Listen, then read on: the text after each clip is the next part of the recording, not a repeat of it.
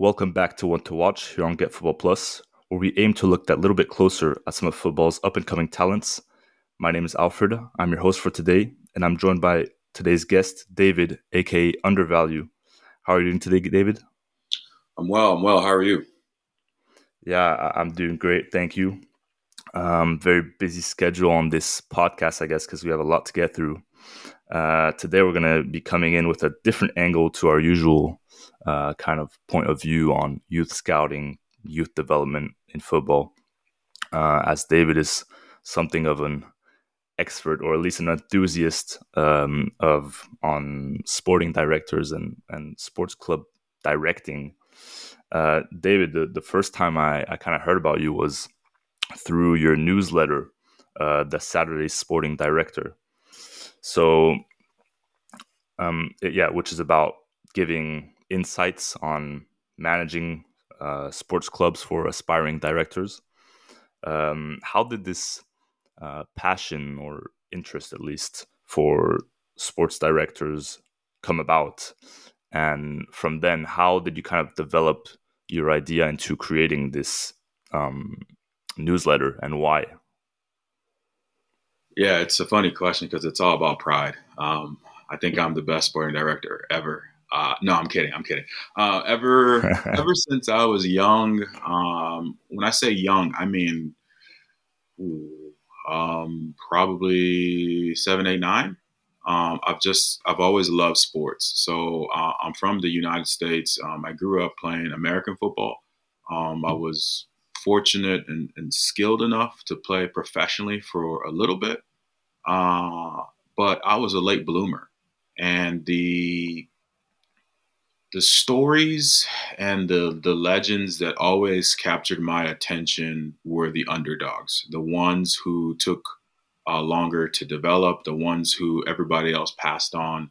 Um, I don't know if the greater, well, I believe the greater world of sports um, globally is aware of Tom Brady.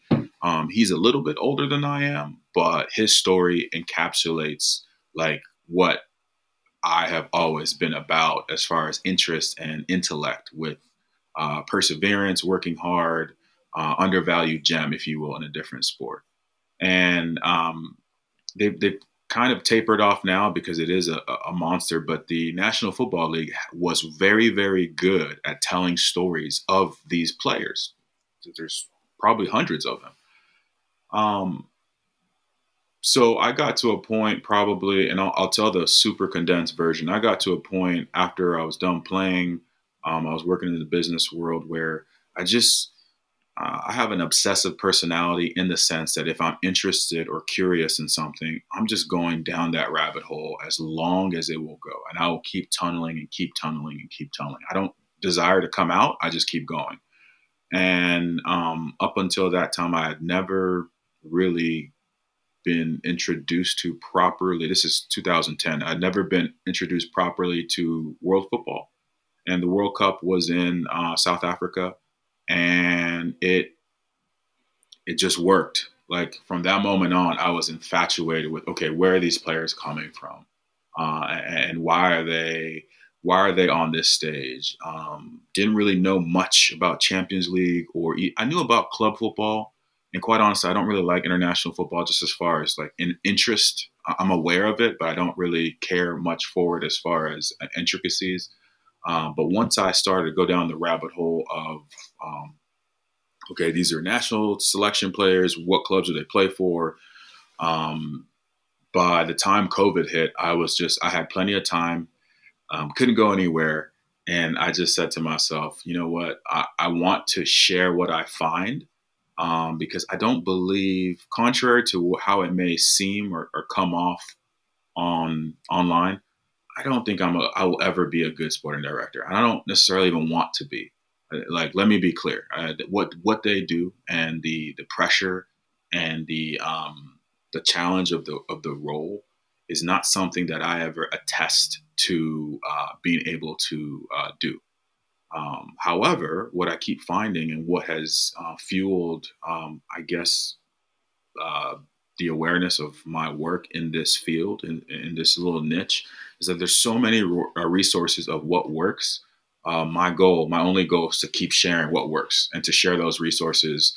Um, no paywall, no courses, no you have to have badges, none of that. Um, not that it's not important, maybe, but like for me, I just want to share what I find um, as much as possible because I have a hunch that there's, uh, whether they're minorities or um, kids from Africa, Asia, South America, Latin America, or the States, I want more of constructive recruitment, constructive um, management to be shared openly, not just the trends, if that makes sense. Yeah, yeah, that that totally makes sense. That's actually interesting because um, you spoke about the 2010 uh, World Cup uh, kind of being your your first look into the, football world, or at least what um, awoke your interest for kind of analyzing uh, football more profoundly than just the the game and the players on the field. Uh, that's interesting because I think the 2010 World Cup was my first first exposure to football as well. Um, I'm, I'm, obviously a bit younger than you, and and that was my first time um, consuming football and actually uh, being interested in in knowing the players and and knowing the teams, etc. Kind of kind of like yourself, and um, I, I, did I did have a, a similar path, uh, although I wasn't as talented as you and and never never got to quite a, a good level in sports. But I, I, did play football for a bit over ten years, um, and and at that time, what I was mostly or only interested in was just playing and, and the game in itself. And as soon as I stopped playing, that's when the interest of everything around it kind of burst out and wanting to know the know the next big player before everyone or wanting to understand why this club's recruiting this player from this league or everything that goes around football in the in the in the background um, kind of awoke once I got dis- disinterested from the actual game itself. So yeah, that that is quite um, similar in that sense. But from from what you said, uh, you you said that you uh, wanted to share what works, um, but obviously not everything works, and there's a lot of things that uh, a lot of things that don't work. Um, do how important do you do you feel and and do, do you do this? Do you do you do you share what doesn't work as well? And and how how important do you feel it's it's um it is to share both sides of the story kind of? Obviously sharing what works giving insight on what works and different methods that can be reapplied into different clubs even different sports or different industries is is great. But i feel like showing what doesn't work and what hasn't worked is also just as important maybe right? Uh, yes, but no. uh, how how I see it, and this is not for everybody, um, is that, uh, and I have a heightened awareness of, I'm going to call it the fishbowl that um, managers and directors are under, um, especially their families. So wives and kids. I'm married. I have children. Um, I have uh, a lot of friends who are in sports. Uh, at the university level, the pro level here, professional level, here in the States and the abuse and the scrutiny and the criticism that their families take is not for everybody. Okay. Not even for me. I'll just be candid. Like that's one of the reasons why I never went into coaching because I just didn't want to deal. I don't want to deal with that. I don't want to deal with that as a player. Uh, you put enough. I put enough pressure on myself. I didn't want to um, do that as a coach uh, with kids and a wife and and and moving potentially basically yearly. You know, I, I didn't want that after devoting better part of almost two decades to playing a sport. So to answer your question directly, yeah, I mean there's there's benefit. Yes, there's benefit in looking at what doesn't work. But what you'll find, and if we're honest, the majority of what doesn't work is popular. It's negative. It's piling on. And whether it's the athletic 442, um, geez, I can't even think of all the ones off the top of my head, but uh, I want to say Barney Ronay. I mean, go online, go online and, and, see who's not talking negatively about Manchester. Or sorry, go online and talk uh, and see who's talking positively about Manchester United or Chelsea, right? like there's there's plenty of negativity and and de- deconstructing of why X club isn't performing at X level. I don't need to do any of that, and I don't care. I really don't care. Um, what I care about is honestly and objectively sharing what has repeatedly worked, because there will be enough. There will be enough Mauricio Pochettino stories. There will be enough Erik ten Hag isn't good enough stories. There will be enough Glazer out stories there'll be enough state funded club stories. Let's be real, right? So for me, um, I, I understand that those are issues and those are current and they're important. They're important. But I want to talk specifically and exclusively about what is working. And I want to talk about development. I want to talk about recruitment. And I want to talk about more so going forward leadership, because that's what matters in life, whether it's sports, business or families. It's leadership. It's not just data or playing styles or environment or heritage. Um, culture is important, but it's about leadership. So for me, to answer your question again, yeah, I mean, there's benefit in talking about there's benefit in talking about what went wrong. You know, um, there, there's benefit in that, and, and you can find that. You know, but if we're being honest, there's not enough. Po- I, I, I hate to even use the word positive. There's not enough constructive. Okay, why does the Red Bull system work? Why? Okay, put aside your dis- distrust and dislike for multi-club ownership. Put aside your dislike for the money. Even uh, you know Chelsea, like their development uh, protocol for their youth players is amazing. But everybody wants to throw stones because it's Chelsea and because there's money attached to it, whether it's Roman Abramovich or Todd Boehly and Silver Lake coming in. Like, like let, let's not get caught up on labels and brands. Let's get caught up in what is actually working and why. When we do that, when I do that, time and time again, the same principles, the same patterns show themselves. But maybe from failure comes success or something that works off the back of failure, right? If you look at uh, for instance, FC Sochaux in France, who was one of the biggest clubs in France um, a few few tenths of years back, or maybe ten or fifteen years back, um, and then they they slowly decreased to to Ligue 2.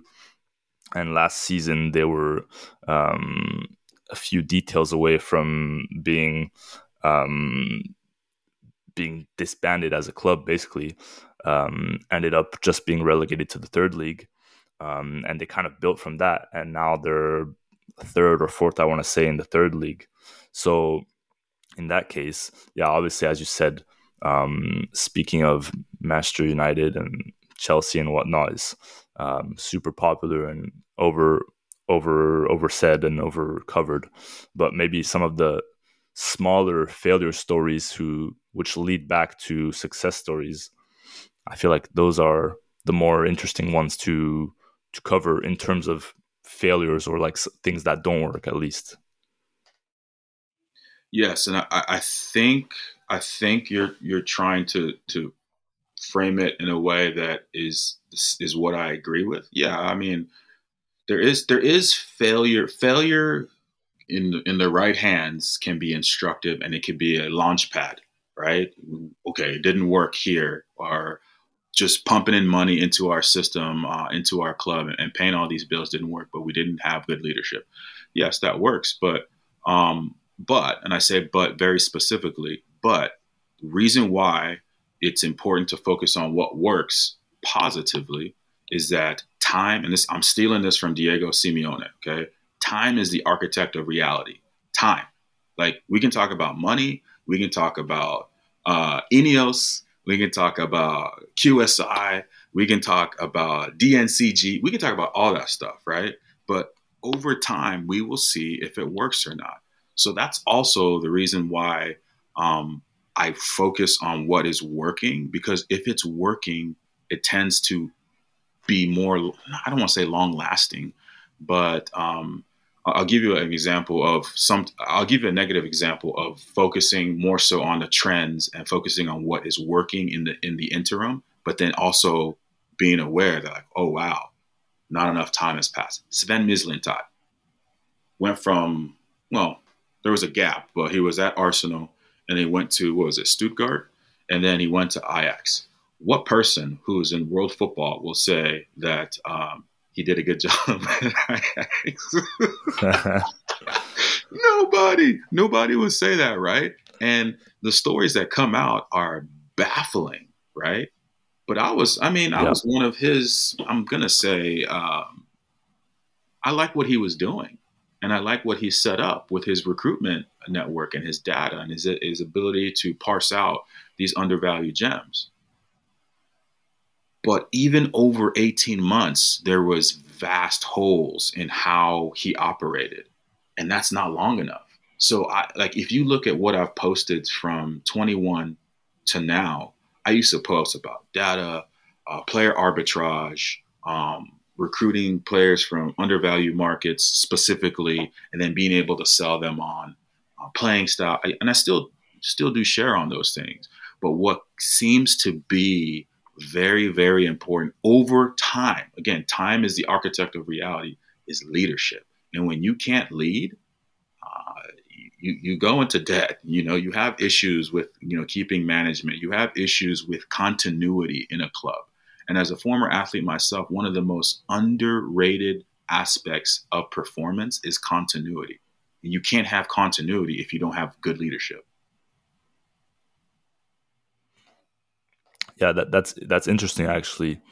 Um, kind of going back on what you said, uh, that you, you touched on both uh, Chelsea and Ajax because um, those were kind of two two of the clubs that I wanted to oppose um, in terms of youth recruitment.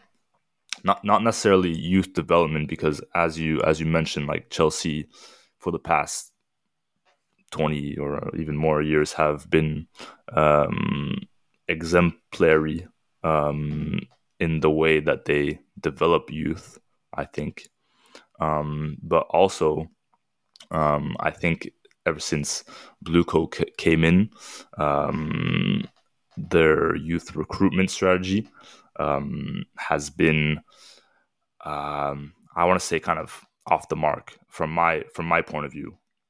Uh, and it, it's kind of interesting because I was going to bring up Ajax um, as a as a good example, but now that you mention uh, Sven and what he did, uh, he kind of went down the same route as Chelsea are are going from from my point of view. Um, what do you think? Do you think those two kind of they're both recent examples? How do you think they they they differ, and how do you think they they're similar? Ajax and Chelsea. Oh, that's interesting. Um, those are two interesting clubs. They're on the same spectrum to me, and that spectrum is lack of fit and alignment. So at the end of the day, with all due respect to both clubs, the the, the difference is money. The, the difference is always money. It's always money. And I know that the purists don't like to hear that, but it's, it's always going to be money to a degree. It's always going to lead back to money. And I, I want to be nuanced uh, and objective, but I want to be clear. Um, when you don't have alignment, it doesn't matter. It, do, it doesn't matter. It, it, really doesn't matter. Um, I've shared about Michael Emenalo, what he did when he was uh, Abramovich's. Um, I'm going to use the word. He, his title was technical director, so he was more of a um, he, he fulfilled more of the talent throughout the club in a sense in preparation for the first team. Uh, it wasn't as much a sporting director first team focus. Uh, I mean, yes, that was a portion of the role, but I mean, even even 10 years ago, but definitely 15, 17, 18 years ago, football was different. So um, transfers and and squad building was different um, Chelsea has a rich history in the last two decades of uh, developing players. Um, Ajax has a, geez, uh, maybe double that, you know, 30, 40, 50, 60. I mean, all they do is develop players, right? I mean, they're starting, they're starting yeah. center back, Jorel Hato, what is he, 17? Um, and he's just another one. I mean, mm-hmm. they have one every three or four years. Years uh, before that, it was uh, Matthijs de Ligt. You know, I mean, like you, you they they produce them on seemingly a uh, production line, assembly line. But when you don't have alignment, yeah. it doesn't matter. It doesn't matter. Uh, Cruyff uh, has talked about, and I'm I'm screwing up my dates here. So um, the, within the last decade or so, there was the Velvet Revolution when they got back to their principles. Um, right before Erik ten Hag um, was put in place there, and um, for the sake of not pandering and not going on a tangent, to answer your question, I, I think they're on the same spectrum. There is there's a tradition, there is a history, and there is talent in the pipeline. But when there is not alignment between the first team and the identity of the club, there's no way that you can consistently expect them to be able to connect the the youth setup in the academy. It's not that there's not talent there. It's not that there's not good um, um, leadership in certain places. It's just that there's there's a lack of alignment, and because of the the amount of money in both clubs, or heritage more so for Ajax, you have you you have pull, you have boards, you have directors, you have point of views. You know, you you have these things that will never be public. So that's the one thing that I almost forgot to say. Everything I say about directors is about what I, I don't like to talk about with certainty what they are doing, what they aren't doing, because I don't know. I don't know. But when you look at it forensically, you see you see those patterns and you see those trends, right? Um, if you look at Ajax uh, end of last season, look at how many guys left. I mean, the only one I can think of clearly is Dusan Tadic. Why does Dusan Tadic leave? Yeah, he was reborn. He, I mean, he's he is a legend at Ajax over less than now. It's probably close to five years, right?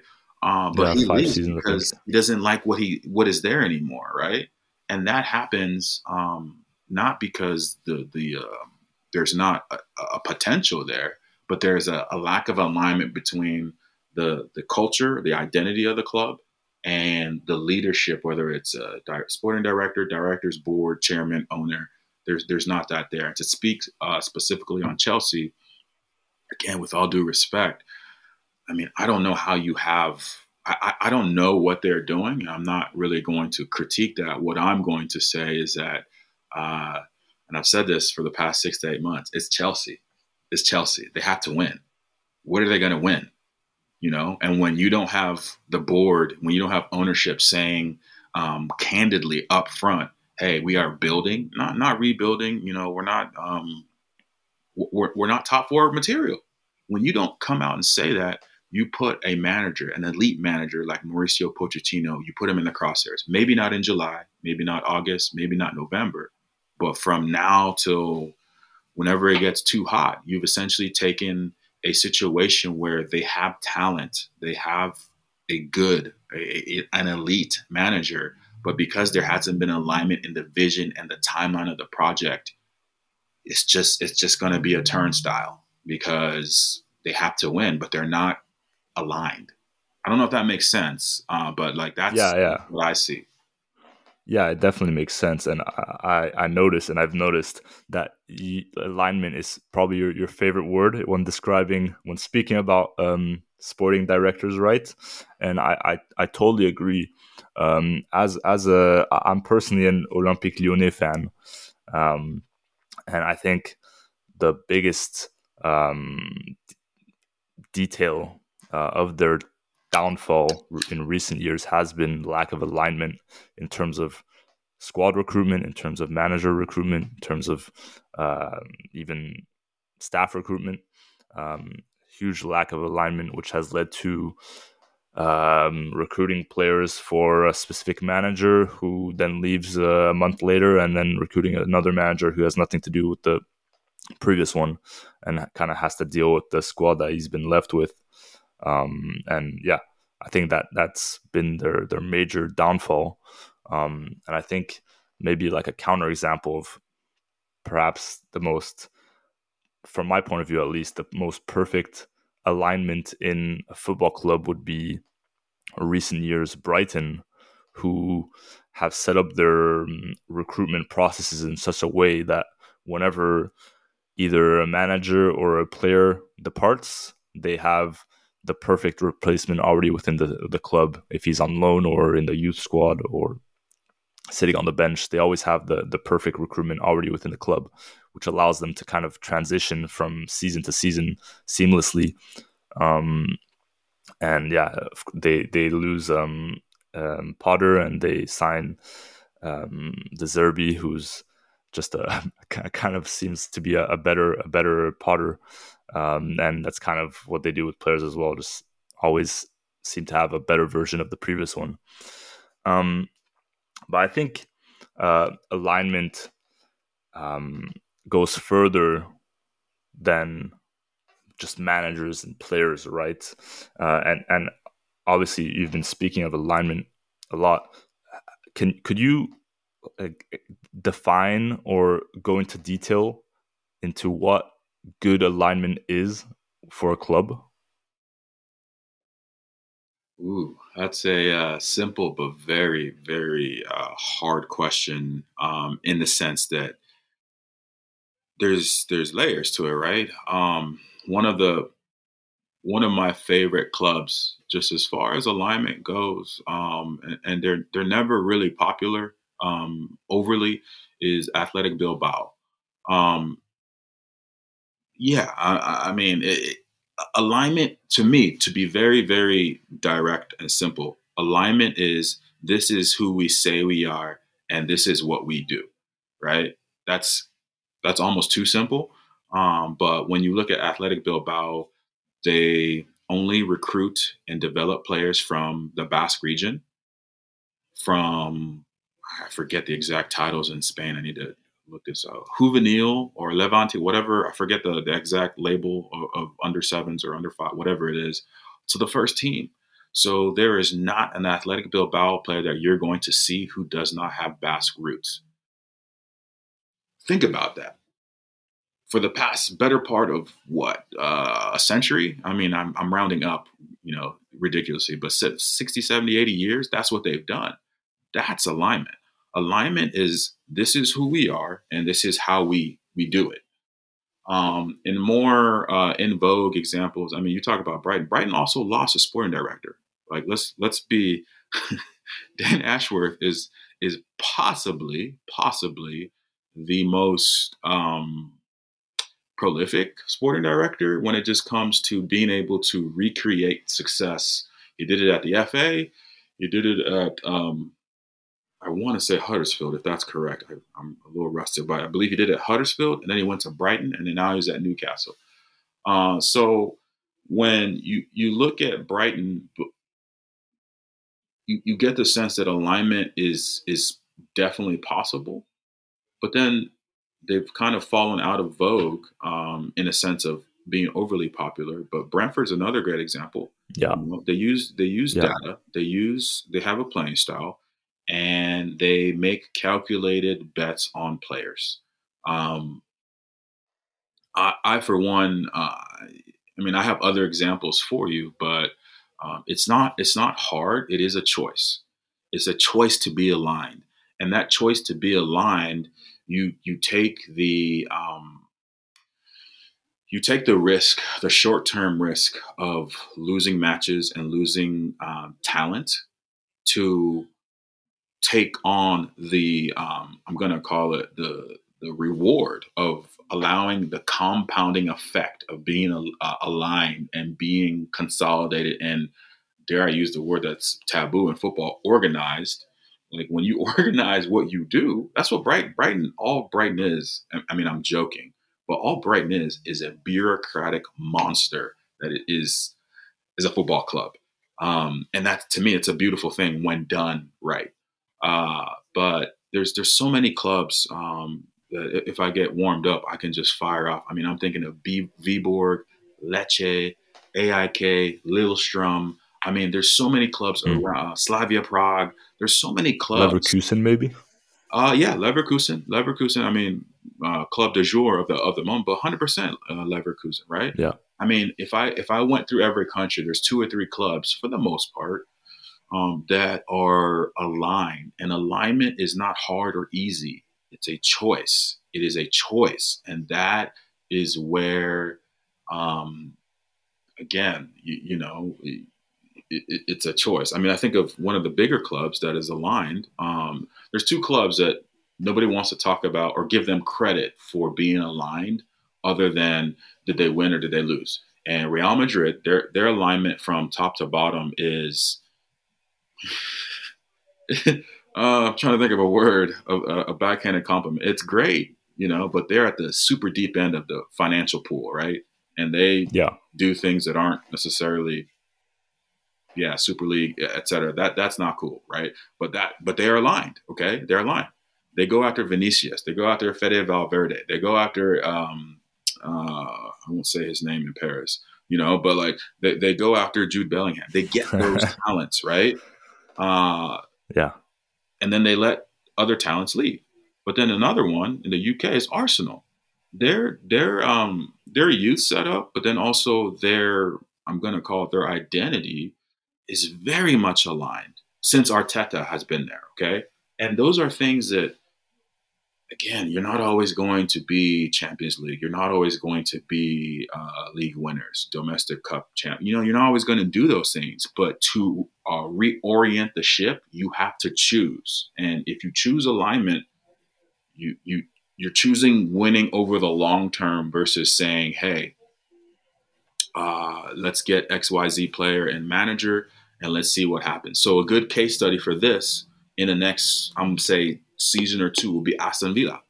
Okay. They got Unai mm. Emery, which is obviously a masterstroke, but then they brought in Monchi on top of who are they who uh, who they already have, uh, Degani and, and Emery setup. If they're truly aligned, they will be a monster. They can essentially repeat what Newcastle did, but maybe with more stability. I don't know if that's a fair word to say, but time. Time is so important because alignment compounds resources and it compounds good decision making. If you don't have alignment, um, yeah, you can get away with signing. Um, I can't think of a top player off, of my, off the top of my. You can get away with signing Osimhen, you know, as a striker, and he'll get you 30 goals, and, you know, and 15 assists. But then what, right? Look at Napoli. They're they're strong. Mm. They won the league, right? but they're not. They're top heavy. Their owner, Aurelio De Laurentiis, runs everything. Yeah, yeah. And I'm not saying that's a bad thing. You know, let me be clear. That's not necessarily a bad thing. But how hard is it to replace a Spalletti? Yeah, especially by uh, the, the the man they chose to replace him with. I, I, mean, anybody. I, I mean, Rudi Garcia when he was at Lille with Eden Hazard and Gervinho and, and uh, Moussa Sow and um, um, man, those were the good old days, uh, right? That that was a yeah. different time in football. But when, and I don't like to be overly critical, but when I saw that he signed for Napoli, I was like, wow, this should be interesting uh, because I don't see how that works long term. Yeah, as as someone who regularly exchanges with the Lyon community, uh, who was his last club before he left to um, Saudi Arabia, I believe. Um, yeah, everyone everyone was also shocked on that move. Um, uh, but yeah, hasn't hasn't gone uh, extremely well for him. But I, I, did want to touch back on what you were saying about Brighton, um, and that them becoming a popular club led to maybe a decrease a decrease in alignment, if I understood you correctly. Um, is is changing dimensions as a club an obstacle to respecting or staying aligned? Um, and if so, how do you how do you go like RC Lens, for example? How do you go from being a, a League League Two regular to being a Champions League, um, a club competing for the Champions League spots every season. How do you go from those two um, statuses and remain aligned? Yeah, I mean, I uh, I don't recall how I said it, but my, my point wasn't to say that um, they've decreased in alignment. It's just more so that they've lost talent. You lose mm uh, a Dan Ashworth, you you lose uh, Graham Potter, you lose. Uh, I mean, I'm not even going to try to to rattle off player names. You lose players. You lose. Um, uh, in the business world, they call it uh, intellectual IP. So you, you're losing intellectual property that the club was able to leverage. So when you lose that, how do you replace it? Um, so uh, to to go back to a previous question of why, or the first question, why I'm interested in directors. The directors have to be the first lieutenant of the club. When I say the club, I mean more so the ownership board, whatever the, the hierarchy is in that specific club, because that club, if you do well, that I mean, let me let me start over. The biggest threat to any football club is success. Success, because if you do well, you the other clubs, the bigger clubs who have funding, who have um, status, are going to come and take a piece of that. So with Brighton, um, Tony Bloom is the owner, and he's done a great job. But Paul Barber is his number one lieutenant. Paul Barber makes sure, okay, you want Moises Caicedo? One, I mean, I don't remember the recall the exact number, 120 million sterling, nothing less right? And when you when you have a personality, a leader who has a standard and you can't go unless X happens, you like I said, you know, you you you are okay to lose in the short term. You're okay to have Moises Caicedo oh, not be called up for a game because you know that the asset of him, but more so, and this is where I have to say, you know, specifically and, and clearly, any player, manager, director, any any person or resource in the club is an asset, singular. The club is the asset. The club is the the the machine. Dare I say the golden goose? So anything that affects that affects the club. To quote Marcus Aurelius, and I'll butcher the quote, but anything that harms the hive harms the bees. So how they handle, how he handles Moises Caicedo, how he handles Graham Potter, how he handles, um, you know, Dan Ashworth leaving, going on garden leave for the better part of like six months. you know, how he handles that, how they handle that as a club is instruction, uh, instructive for everybody else who will be in that position. So my point earlier wasn't to say that um, Brighton has gotten less aligned. No, no, no, no. Mm-hmm. What I'm saying is that anytime you take talent away from a club, or a business or even a family, anytime you lose a family member, it's things have to uh, shift. Things have to move around. There has to be a new leadership voice. I mean, I think you're old enough to remember Michael Jordan, right? Yeah, yeah, yeah. They did. They haven't won since he left, right? And even even Scottie Pippen, who um, was there directly after he left, um, was not happy when they didn't call a play for him to win the game, right? So that's not to say that you know, and same same people were still there, other than Michael Jordan. So mm. anytime you lose talent, you have to, you either have to replace that talent as much as you can, one for one, or you had to have a cultural and and an organizational excellence to where the standard will be uh, reloaded. And that's what you see at Brighton. That's what you see at Brentford. That's what you see at Red Bull Leipzig, Red Bull Salzburg. That's what you see at Bayer Leverkusen, right? That's what you see.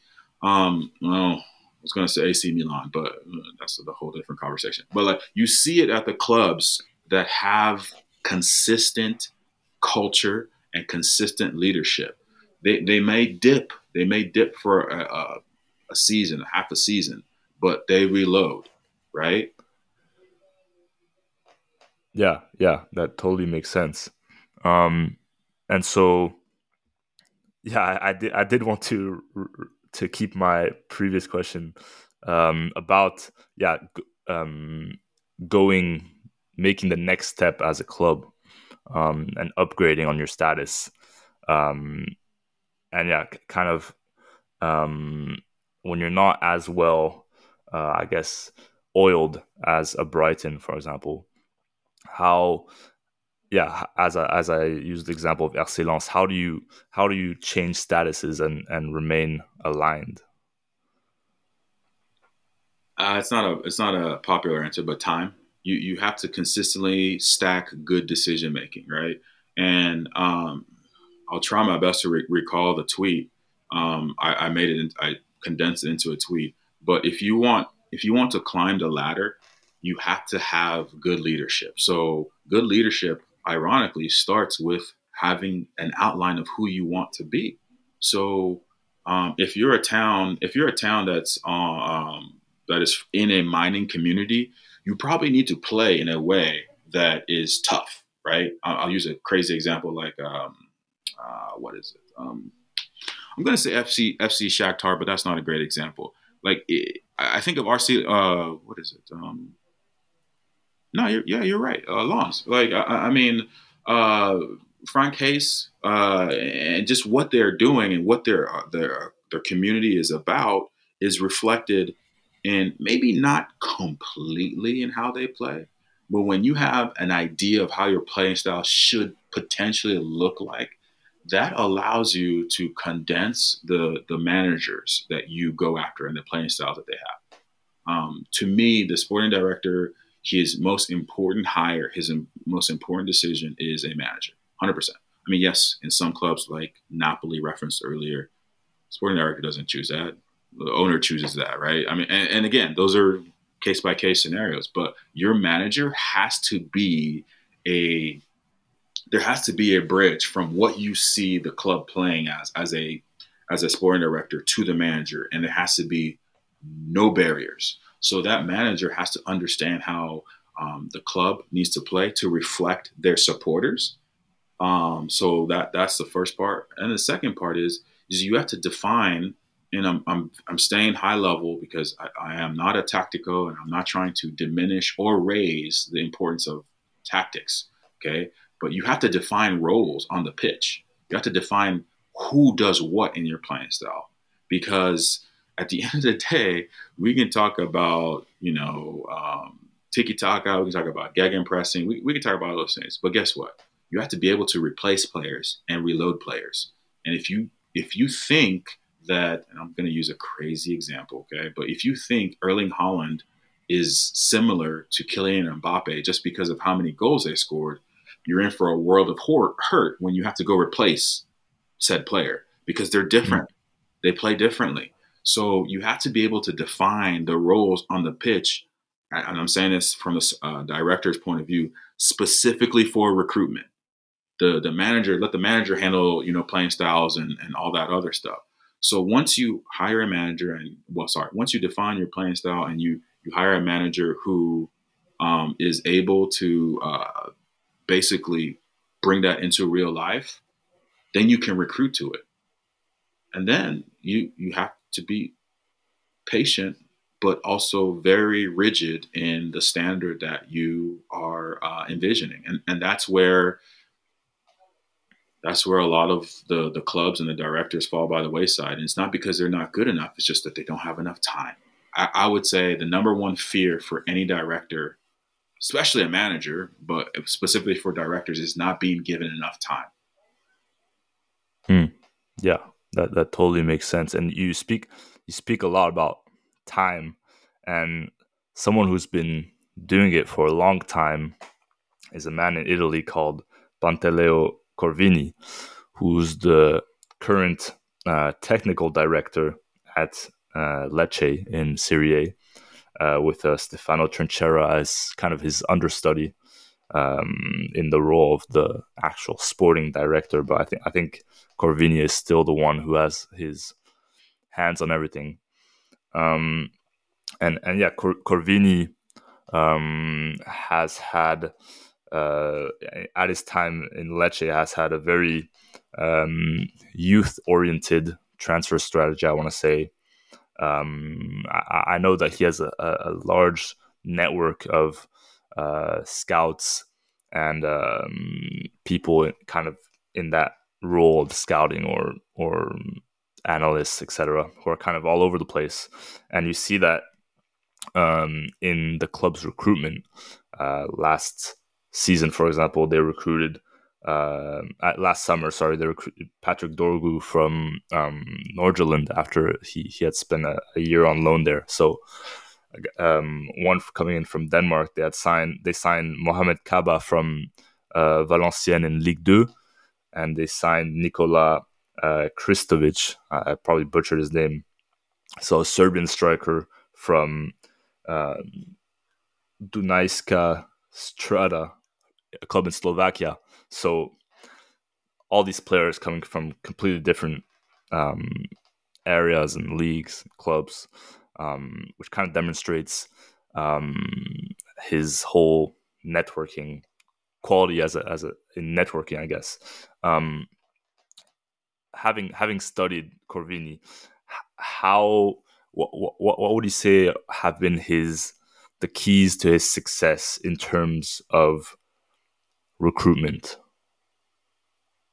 Yeah, I mean it, it's a it's a layered question over wow, uh, I think is over forty years of experience for him.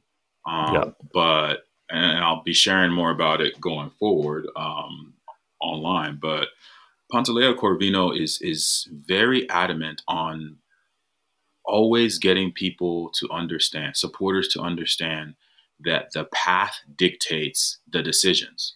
So um, I, I don't. I'm going to butcher his his full name, but the president, the owner of the club is Sticchi. And when he mm. purchased the club uh, pre-COVID, I mean the club is bordering on uh, bankruptcy, insolvency. So they don't have money. They don't have money, right? So how do you have a football club and you don't have money? How do you have a winning club, or at least a uh, let's call it ascending club? You have to get players you you you have like so to me going back to um, again to answer that first question in a different way what i've found across all sports all team sports is that you cannot win without talent. It always goes back to the players. I can talk about directors all day. I can talk about jose mourinho. I could talk about sir alex ferguson. I could talk about monchi. I could talk about ralph Rangnick. i could talk about dan ashworth. The bottom line is if you do not have the ability to find talent you will not be in that role for long. It's just a matter of time, right? Uh, so Pantaleo Corvino, uh, what what he had, what he has been, I don't want to say shackled because he's he's proven that you don't need to be shackled or you don't have to see it as a shackle. He constantly says the path dictates my decisions, but also we have an idea, and the idea is simple: how do we not go into debt getting a club that is decent. Well, guess what? They can't do it with local players because local, like Italian players, cost too much. So they go around the, I'm not to say the globe, but they go around Europe, Scandinavia, the Balkans, um, uh, Serbia, uh, Slovenia, Slovakia, Hungary. They get players that others have said, oh, well, he's, he might be okay. He might be good. And they put them in, and I don't know if you, we've I don't haven't really said much about it other than maybe culture.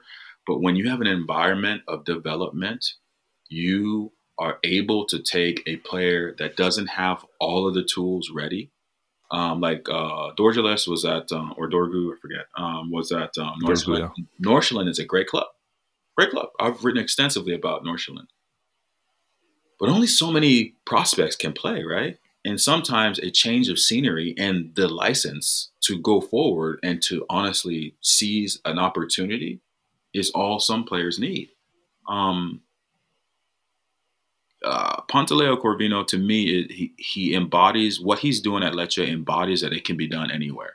When I say it, I mean having an identity of taking – I mean, it helps me to say undervalued talents, but but uh, he has an identity. Uh, Lecce has an identity of taking lesser known talents and being able to put them in an environment where they attract and they compound in value. So that within, I mean, I'm not going to say their playing style is attractive. It works. It's good enough. And if you watch them play, I watched them um, against their um, uh, they played against Fiorentina, I believe, within the last two weeks. And they were down 2 1 up until the last 10 minutes. But then those players, whether it's Strefezza or Piccoli or Dorgeles, they, they show up and they made a play. They had a moment. So Corvino, um, Corvino is the um, the sporting director, and Stefano Trinchera is the technical director. Um, I I don't think titles matter in a sense. Yeah. In a sense, I, I think what really matters is the previous question, previous point. There is a line between the president, there's a line between Corvino, and there's a line between Trinchera, and then the um, the first team manager, D'Aversa, is aligned as well because he's a former player. Hmm. He played at Lecce. And the part that is not talked about because it's not as, I don't know, uh, it, it's not headline worthy, is that their Primavera, their youth setup, is one of the best yeah. in Italy. And yeah, they won last season, I think. Yeah, and that their their youth setup is not filled with Italian kids, right? And that, mm. on one hand, is disruptive. But if you read, I mean, and that's what I do. I read through interviews and press conferences and um, mixed zone um, commentary from managers and directors and players every day. And what you read Corvino's response is, is that, look, like, I don't have the money to pay for the best kid in Rome. We're not a top five or six Italian club.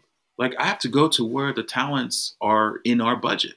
So uh, I hope I'm answering your question. I don't. I, am I'm, I'm kind of uh, uh no, you are, you are. at the moment, but like it's it's proof that it can be done anywhere. And another example, really quickly, is Viborg. Viborg in Denmark.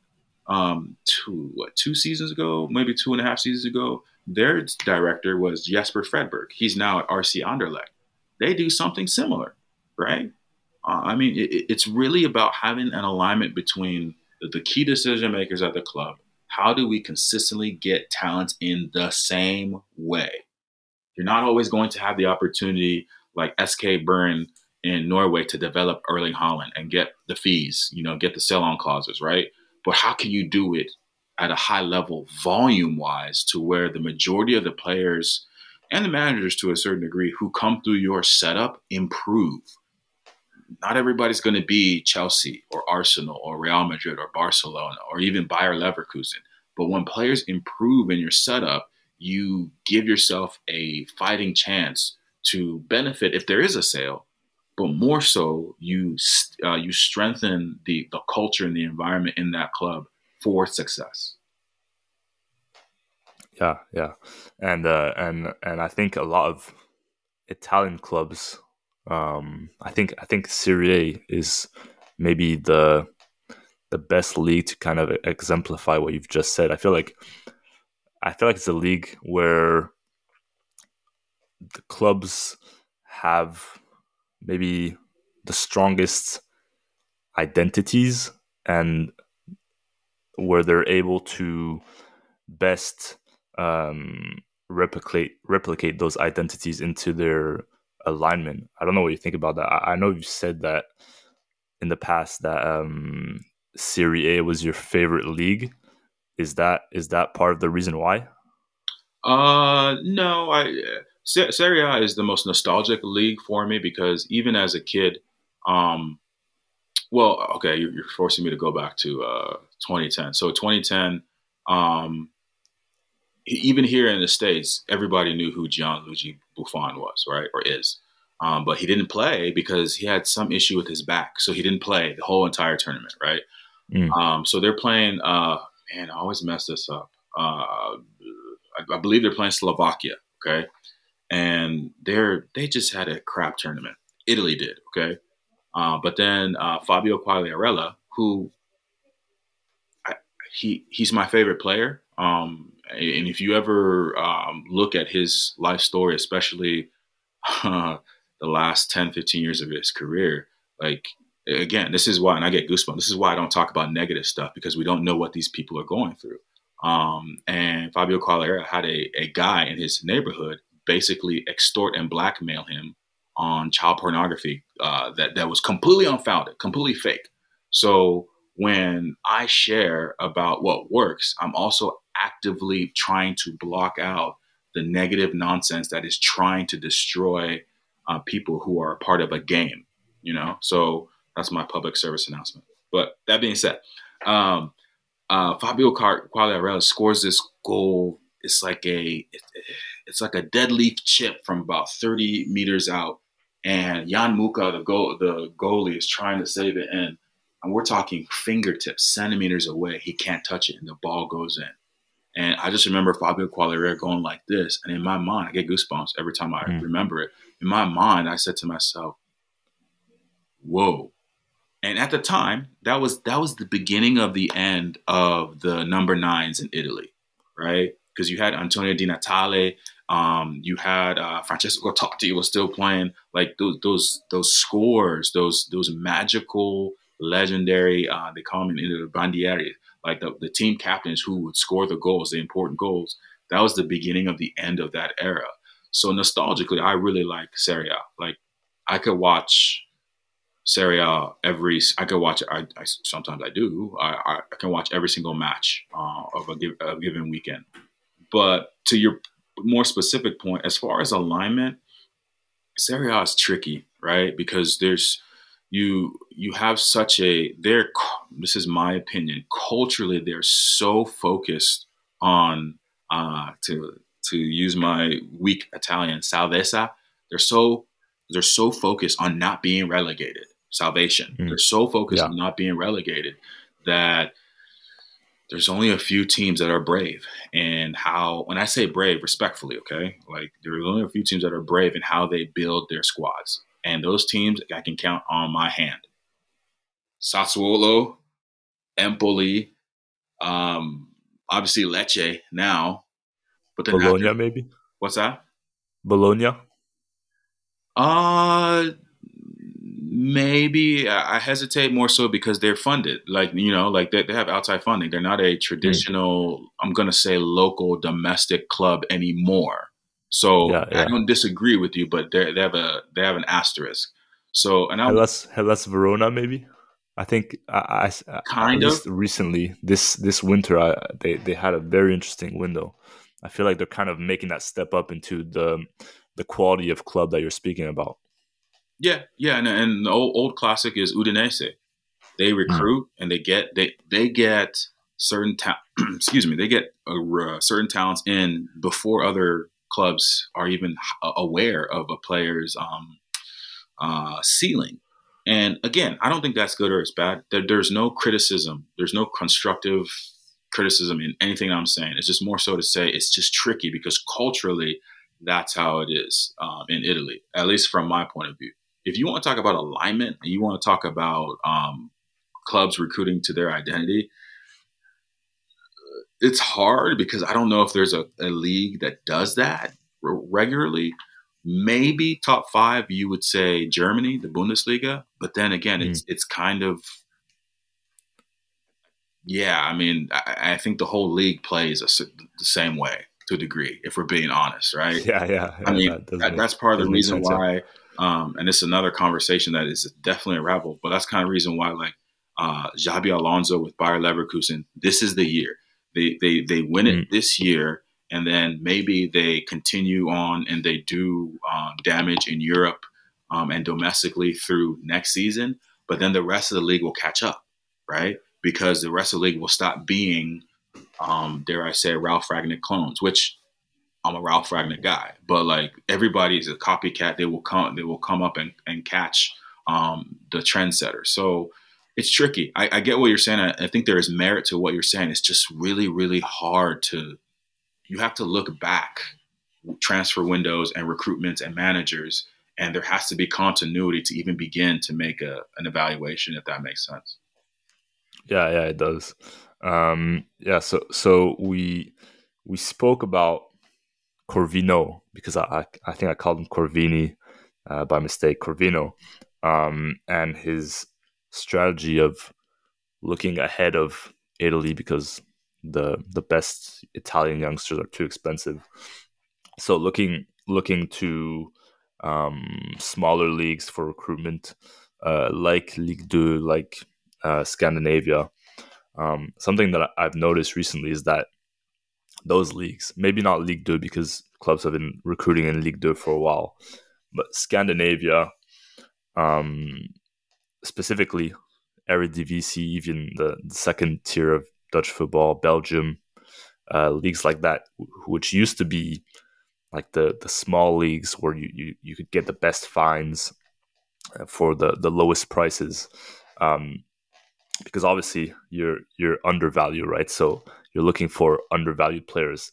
The, the problem is that I feel like more and more those leagues, which used to be the the the good deal haven, I guess, are becoming um, more and more followed and and monitored because of the rise of data and just it being easier to monitor huge amounts of players in in remote areas. um, a remote league. Sorry.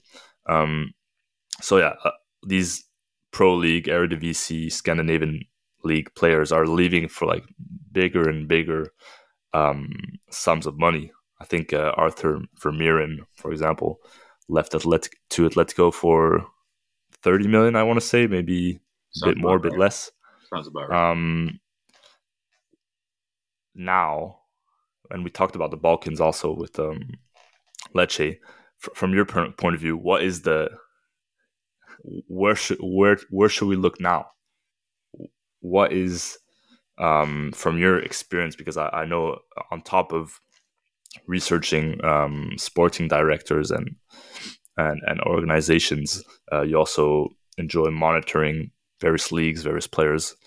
What is, in your opinion, that that next league who which will or those that next area which is going to be going to start being monitored by everyone? The next the next big talent um, source, I guess.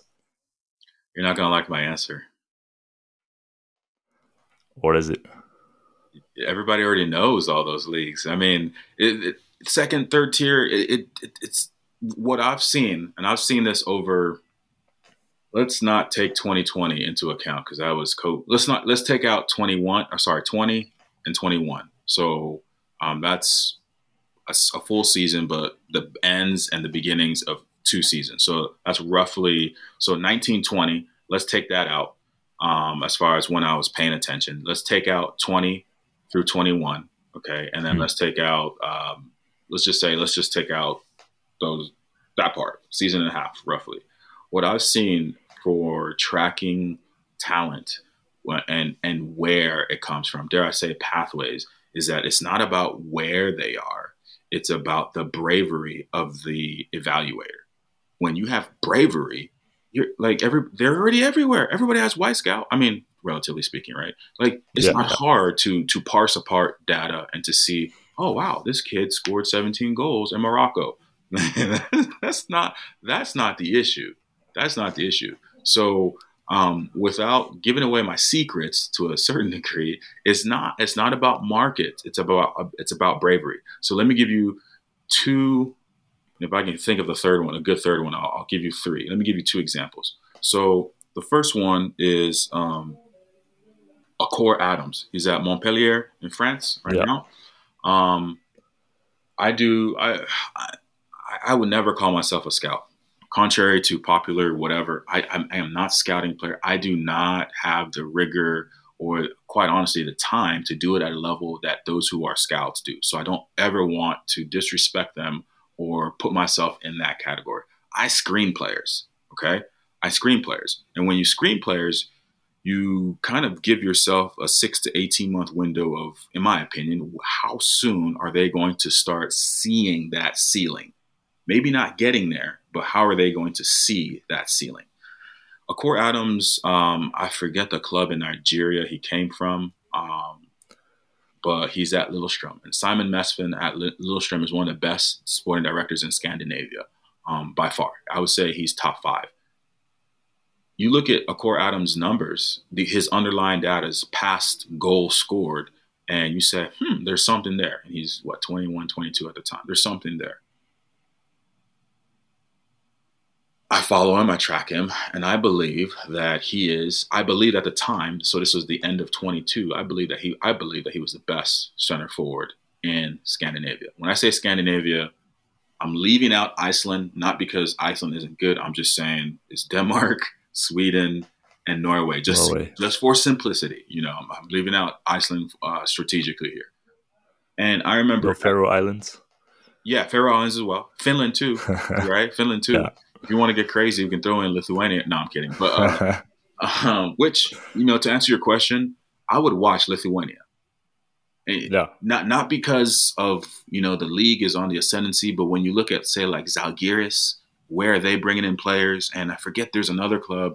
It's too early in the day right now, but there's another club in that league that is recruiting talent, and you're like, how did they get this player? Um, you know, like that. That's not somebody is sleeping at the wheel in the bigger Scandinavian um, ports of call. But anyways, um, FC Copenhagen is probably the best club in Scandinavia.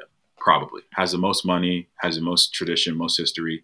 Yes, um, you know Malmo and uh, Molde and, and, maybe even uh, Bodo Glimt can begin to be in that conversation. But historically, over the past 20 plus years, it's FC Copenhagen.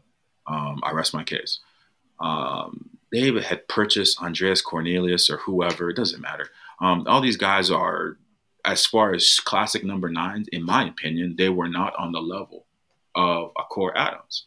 And I shared online, and you can, if you look for it, it's there. I shared online, Akor Adams can replace anybody in Scandinavia. But at the time, I believe his name is, is it um, Alfredo Morelos was at Rangers. Um, yeah. And I thought Akor Adams would have been a perfect replacement for Morelos. Perfect, right? And I had local uh, Danish uh, Twitter people saying that, um, you know, uh, Akor Adams is not good enough. He's injury prone He's too inconsistent, this, that, and the other. He can't play for a Scandinavian top club. And pride, I have pride. I have a lot of pride. Um, I have a very healthy ego and opinion of myself. I said, that's not right. Like, I'm going to bookmark this tweet and I will wait for my redemption. So I say that, and I'm, I'm, I'm joking. I'm 100% joking. But when he signs, when I see that he's about to sign for Montpellier, top five league in France, uh, that was the following summer. So summer of 20, this past summer, summer of 23. Yeah. That is proof that if you're a Brave, if you're a Lillestrøm and you see whether it's a talent from a smaller club in Africa or a Scandinavian club that you see it's at the second, third, or second or third tier, or a player, a, a youth prospect on a free, if you are brave and more importantly, you have an environment and a conversation with that prospect where they can grow, you can win. So the, the reverse side of the story, second story I have for you is Gift Orban. He tore up the second tier in Norway. And I said to myself, because he was 18, 19 at the time, I'm like, ah, I, I fell, I fell for my own, um, uh, let's just say, uh, blind spots. Second tier Norway, he can't be that good. He can't be that good that young, right? He can't be that good that young. And then Ghent signs him, and he does the same thing, right? So, yeah. so, what what I've learned is that it's not about markets; it's about being brave and having having a I'm going to call it a, a service, a service minded uh, approach to developing players. One of the key things that I've gleaned from Ralf Rangnick is that the clubs that do well in player development take care of the person and the player. They they they, they mm-hmm. know what food that player likes they know how that player wants to dress. They know how that player wants to have his haircut. They have yep. places that uh, they have people, specific people. Let's call them lia- liaisons, player care, what have you. They have people that take care of the player past. Help them find an apartment. Exactly. So um, I can't think of another, the third story off the top of my head, but um, I, I, I would say that at the end of the day, once you get past markets, you know, um, you, you, always want to make sure that you have an idea of language and cultural um, assessment because the, the mm-hmm. market or the league to, to recruit in is dependent on what which club you're recruiting for, right? It's one thing for, and I'm going to make a, a, completely wild uh, connection here, but it's one thing for Montpellier to recruit um, in South America, right? Like Costa Rica or Venezuela. That's one. That's that's. I mean, do you have the infrastructure for that? Probably not, right? I mean, just being fair. But if Real Madrid is doing that, or Lorient is doing that, or take uh, Real Madrid out. If RC Lens is doing that, or OG Nice or Nice is doing that, you they might be onto something. So I hope I hope that's not too much of a cop out on your question. But I, I, see bravery as being being the thing. Like that's why uh, Pantaleo, Corvino, and Lecce are doing well. It's not so much that they're better than anybody. It's just more so, hey, here's our project. We think that you can amplify your value in our project, and we we can all but guarantee you're going to get better as a player. That's what players need. They don't necessarily need to be paid more or go to Champions League.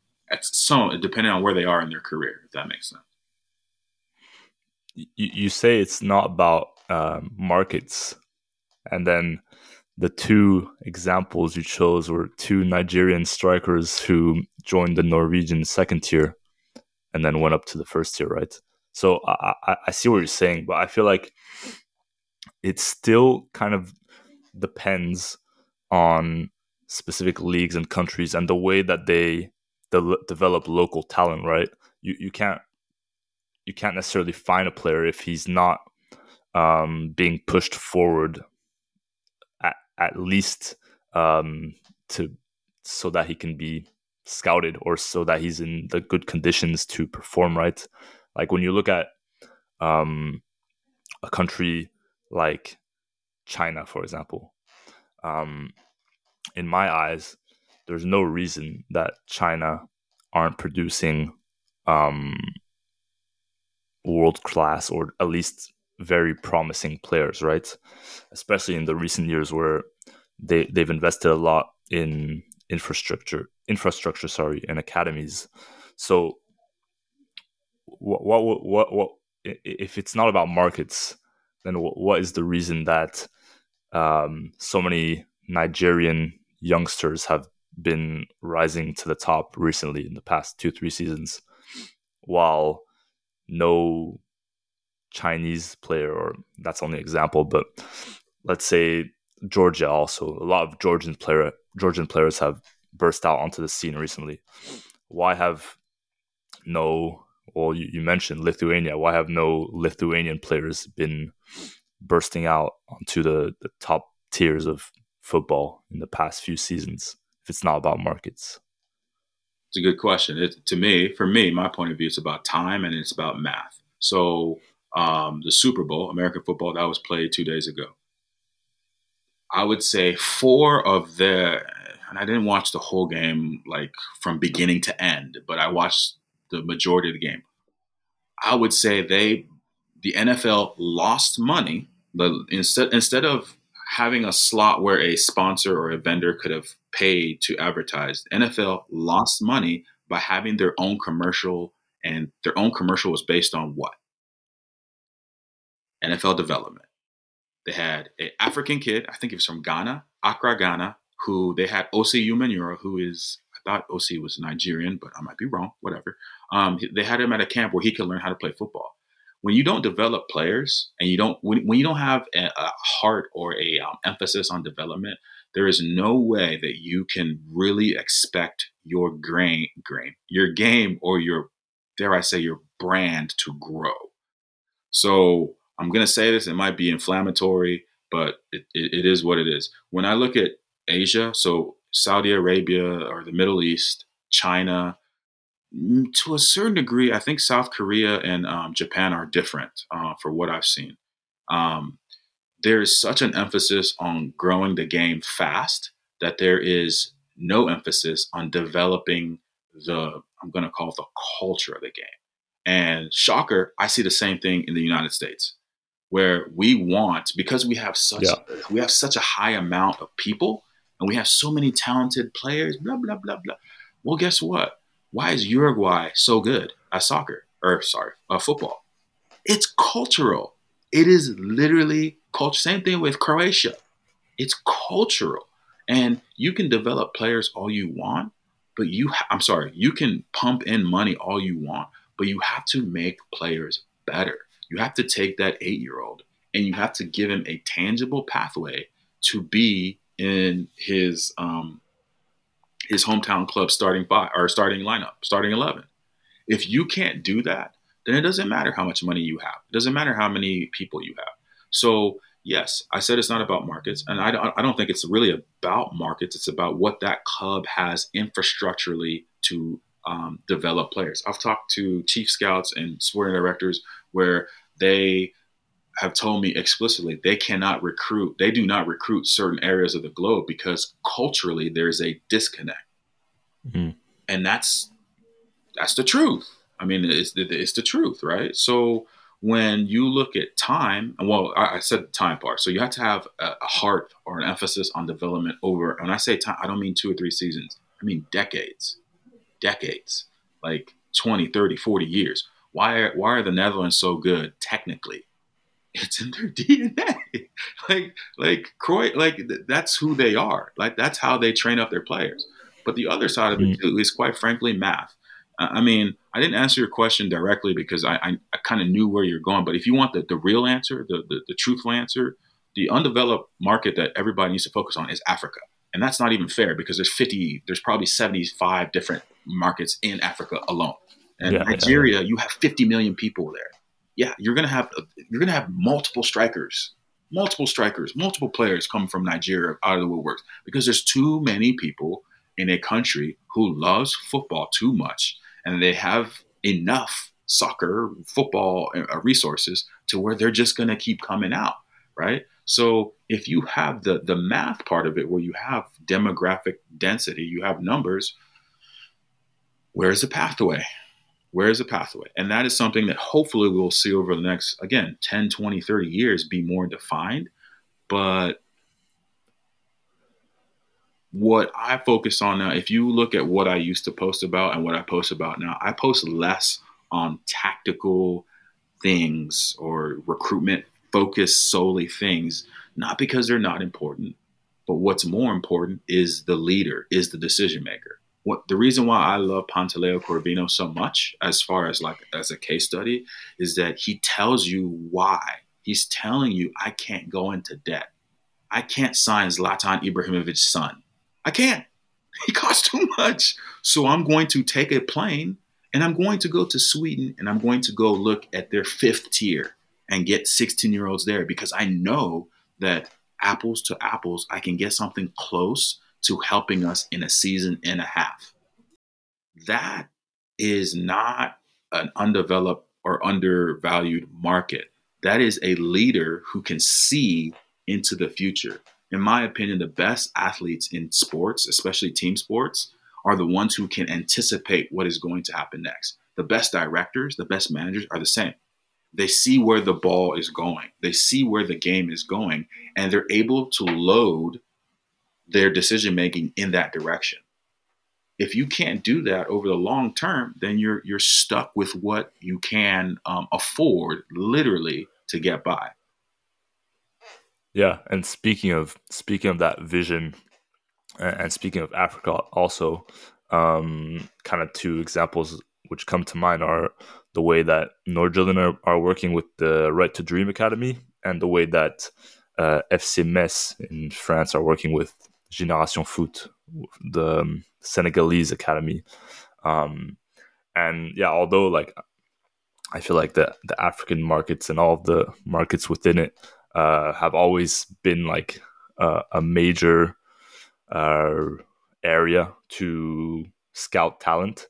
Um, the way that those two clubs are working, and also a few others are working in establishing that connection, can continues to develop that alignment further than just the club in itself. They they they they pro- prolong that alignment into a whole other club, and the players who are coming up through Right to Dream or Génération Foot already have the values and the the way of playing which suit those club those European clubs so yeah, that that's that's very interesting. Um, and I, I feel like although the the first examples um, are kind of coming from uh, Africa, although there have been like some Bel- um, Union Saint Gilloise with um, Brighton, the the Belgium link, but I, I, feel like more and more more and more those links will be formed even with European countries such as like Slovenia, Georgia, countries like that um, these links between clubs and and countries will be formed and and kind of uh, yeah as i said prolong that alignment uh, further than just the club within itself. Um, but yeah to, to kind of wrap this up um, i did want to ask you as obviously you've uh, you've demonstrated your elite talent identification skills in in in in seeing the the potential in Akor Adams. Um, are there are there any players at the moment, undervalued players, who you'd like to mention, who in who you see the same type of potential as Akor Adams? Uh, I mean, again, forgive me. Let me let me scroll through what um what I've shared more recently. But there's always I was I was talking with uh, a gentleman who works in football, and I I made the comment that there's always a there's always a next wonderkin. There's going to be another Mbappe. Yeah. There's going to be another uh, Erling Haaland. Um, we don't like hearing that in the sense that um, you know they're special, but over the course of time, and I, I haven't even been following football that long, what Messi and Ronaldo have done is insane, insane. Uh, I mean, it's one of the it's one of the few times you can say that I'm glad that the game and technology has advanced this far. Uh, simply because, can you imagine having? I mean, again, some of these are personal choices. Well, a lot of these are personal choices. Can you imagine watching Cruyff or Maradona or Pele play for almost 20 years? Like mm-hmm. at club level, not at World Cups, not every four years, right? Like we get to see those guys. Uh, we, we got to see Ronaldo and Messi year round, you know, for the most part, yeah. Um, depending on the year. So um, there's always going to be a next one, but what what I've really I don't I don't know how to say this in a, in a compact way. What I've really started to really appreciate is when you watch a lot of the smaller leagues. I say smaller just as far as market and um, you know uh, the revenue that's in those leagues, the money that's in those leagues you start to see bits and pieces of players or, or talents from years past, right? So I was bored, and I'm I'm stalling. So forgive me, forgive me for going down this route, but it'll help set up the person that I'm I'm uh, yeah that I'm about to. I'll mention two, uh, but I was bored one day at work, and I just said, you know what? Everybody's talking about uh, Erling Haaland, and you know is he going to score 40 goals, this, that, and the other? I think most clubs can benefit from just having a classic nine who just scores goals. I mean, I'm not saying that he's the most technical to, or, or, the most athletic person. You know, yes, it'd be great if it's Victor Osimhen. Amazing, you know, great. But what if he just scores goals, right? So I went through the top five leagues and I wrote down from 2005 till 2019. I wrote down, I mean, again, I was bored. Okay, so I wrote down all of the classic mostly classic uh, nines who scored at least double digit goals. It was tw- like over the past 15 seasons in each top five league, there was about 20 players, right? I mean, I'm talking like Yakubu for Everton. Yakubu, look him up. My man was not fit the majority of the time, but he scored 14 goals in a season, right? So, mm. what I've really, really kind of leaned into and I do the same thing when I'm looking at uh, undervalued managers to monitor is okay, who is scoring goals? Because we can talk about a lot of things, but goals have a way of being the signal and less of the noise. But we can't be seduced by the goal scorer, but we need to be able to find. Um, I believe in recruitment, you need to be able to find points. And the only way you can find points is you guys score goals, period. So he's not, I mean, he's not super undervalued, but I just, ever since end of, I think it was end of 21, Kevin Denkey at Cercle Bruges to me is one of those players where I do not understand why he's not being talked about more. And I, I say that yeah. more so it's just not his time, right? It's just not his time. But when you see the, um, I mean, there, there's a little bit of uh, what's his name? What is this similar striker? Wilfred Bony uh, from couple years back. He, he seems similar to that, but Wilfred Bony was more of a rigid number nine. Yeah, Denkey, target man. Denkey seems to me to be the type of person or type of profile that if he can be put in a similar dynamic, a a, a more um, financially capable Cercle Bruges as far as playing style, he he might be he, he might be one of the top goal scorers in the top five league or Champions League, Europa League for the better part of half of a decade. So that's one. Um, I'm trying to. I, I, take a break from Scandinavian football until they um, restart, but um, I'm trying to think of um, a profile in either Norway or it'll come to me. But at the end of the day, maybe I maybe I maybe I overpromised. Uh, I I really like Norway. Um, I really like what actually hold on. If you have my Wyscout, if you bear with me about 30 seconds here. Yeah, actually, for for Kevin Denkey, um, on an earlier episode, we had kind of discussed um, our favorite informed strikers um, mm-hmm. at that moment, and he was my pick um, for the simple reason that, as you mentioned, he's that that big big number nine. Also has almost has an American football esque physique, kind of like yeah. uh, similar to Adama Traore, like just a big guy who's super athletic, super muscular, but at the same time, like he's he's nimble and he doesn't have the movement that you re- that you regularly get from that type of player.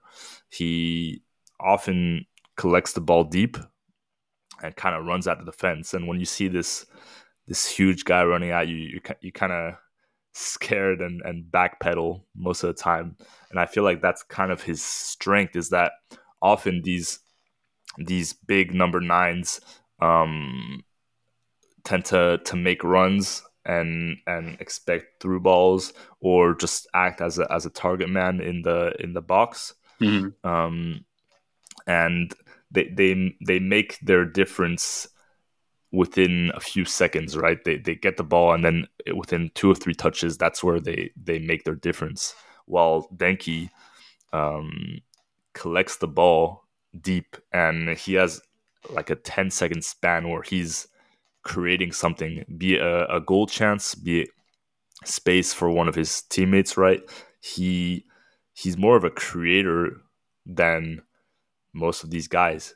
Although he, he's not necessarily creating chances for his teammates, he's at least either creating space or creating a chance for himself. I feel like that's why he he he would probably be best suited with like inverted wingers, right? Who also bring goal goal threat, I guess. Mm-hmm. Not necessarily a pure nine who who stays up top, but a, a nine who can create space for himself and create space for his teammates. And for that reason, I feel I remember back when we, when we recorded that episode, I think I was recommending him to Napoli um, because um, in a different way to Victor Osimhen, um, I feel like Denkey combining with some of the wingers that they have at Napoli could really express his full capacity in creating space, right, and and goal chances for wingers such as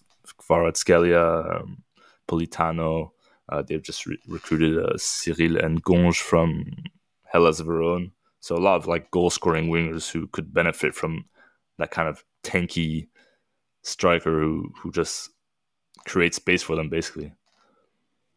Yeah, I mean he um and it's not a apples to apples. It's not a linear comparison, but he he reminds me of a a he reminds me of Lewandowski, not not necessarily stylistically, but more so he's going to score his he's going to make his chances, but he just makes the the the associative the the complementary parts of the attack that much more dangerous, which obviously allows for him to score more goals um, because you you can't um, if, if Lewandowski and obviously I'm going back way back here a little bit, but when you have uh, Robben and you have Ribery, I'm, obviously I'm going back pre-COVID right with this example, but when you have those two on the wings, those are not your your primary attackers, right? In a sense, mm. in a sense, but they're dangerous to where you have to honor them. But, the, but then when you have a nine who's capable of scoring by any means necessary head, left foot, right foot, you know, thigh, stomach, whatever of the caliber of Lewandowski, you essentially you you amplify your attack. Um, a similar player, and again, I know, I mean, he's a topic du jour, but I've always just I've always been a huge fan of Brian Brobbey. Again, not I understand. I understand. I get it. And, and, technically, he already went to Red Bull Leipzig. That didn't work out. He came back to Ajax. But there is, to me, there's there is a skill as a striker, as a classic number nine. Going back to my Yakubu uh, example of knowing what pays the bills, and you will. I don't think I haven't seen it yet. And for almost four seasons, you will not see Brian Brobbey doing tricks. You won't see him trying to dribble or take anybody on one on one. Really, it's not that he can't. Yeah. It's not that he can't. I, I think that he could. Um, every other game or so, he could he could destroy center back, and he does. Uh, you know, uh, fullbacks on, on on a dead sprint. But he knows that his biggest use, his his highest value, is to get it to. I mean, back in the day, a Dusan Tadic, or to kick it out to the wing to where uh, I always don't know how to say it. Burgoyes, Burgoyes, whatever. Um, Bergwijn. Oh yeah, Burgess. Yeah. Well, Bergwijn too. He he knows yeah. to get the ball wide or to get the ball back so that he can get back into the pocket to where he has a higher uh, percentage chance on goal. So when I see strikers like that, uh, this is a name that um, uh, I'm just high on him, and I, he might not ever pan out to be anything at a top five league level or Europa League level. But there's a young Polish striker. His name is Karol Czubak at uh, Arka Gdynia. Um, I've seen him for almost two and a half seasons, and I don't know if again we're talking about undervalued markets. That's one. That's one that I don't talk about, or I don't. I don't know why it's not more, um, you know, uh, harvested in a sense, other than maybe language and um, funding. But Poland is a sneaky, sneaky good um, recruiting ground, especially for um, I want to say the flanks, so wingers and fullbacks, wingbacks, things of that nature. Um, just like just like maybe more so Denmark. Denmark is Denmark is tough. It's kind of like the English Championship where the wings and the flanks are very, um, very uh, combative, but the center mm. of the park is not too far behind as well. So if you're young and you play in one of those positions and you're getting minutes early, that bodes well. So I give you Czubak, and then I'll give you one more, um, just because. Yeah, why not? But um, Yeah, I remember. I remember at the time, um, Dortmund actually were recruiting um, a lot of Polish players. Right? They had um, yeah. Piszczek on the uh, right back, and also Błaszczykowski, right wing, and that kind of. Um, and I think there was one more, but I can't remember his name. But that kind of confirms what you, what you're saying in terms of the the wingers um, and it being a good market for for that uh, position, right? Yeah, I mean the the, the la- yeah, I, I, agree. I mean it, it's it's something that, and there's not always going to be one or a few every season. So that that's the that's the mental part of it where you, you have to appreciate that just because the league has a reputation doesn't mean that there's a a um a standard yeah. bearer that you know that season or recently, right? But um, I mean, quite honestly, one of the most um, impressive, and he's still very young, uh, one of the most impressive strikers uh, that I've seen. Uh, classic number nine. Um, let me put his name into Wyscout because his name is not. I've seen it called different things, but he plays in the Israeli league, Maccabi Petah Tikva. Mm. Um, Dugerman or something like that? No, no, no. Uh, he's good too but he's a little bit older. Idan, uh, close. Idan uh, Toklomati. Mm. 19. Um, he's very. I don't want to say he reminds me of Brobbey. I just want to say he's a, he's he's more efficient than a 19 year old should be, right? Like like I, like I said, there's a certain level of uh, resignation to not um, not overdo it, to just do what we practice and that I think, I mean, being I played a different sport, but when you're young, you want to show all your skills, right? Why not? Show them what you can do. Show them your left foot, show yeah. them your right foot, right foot.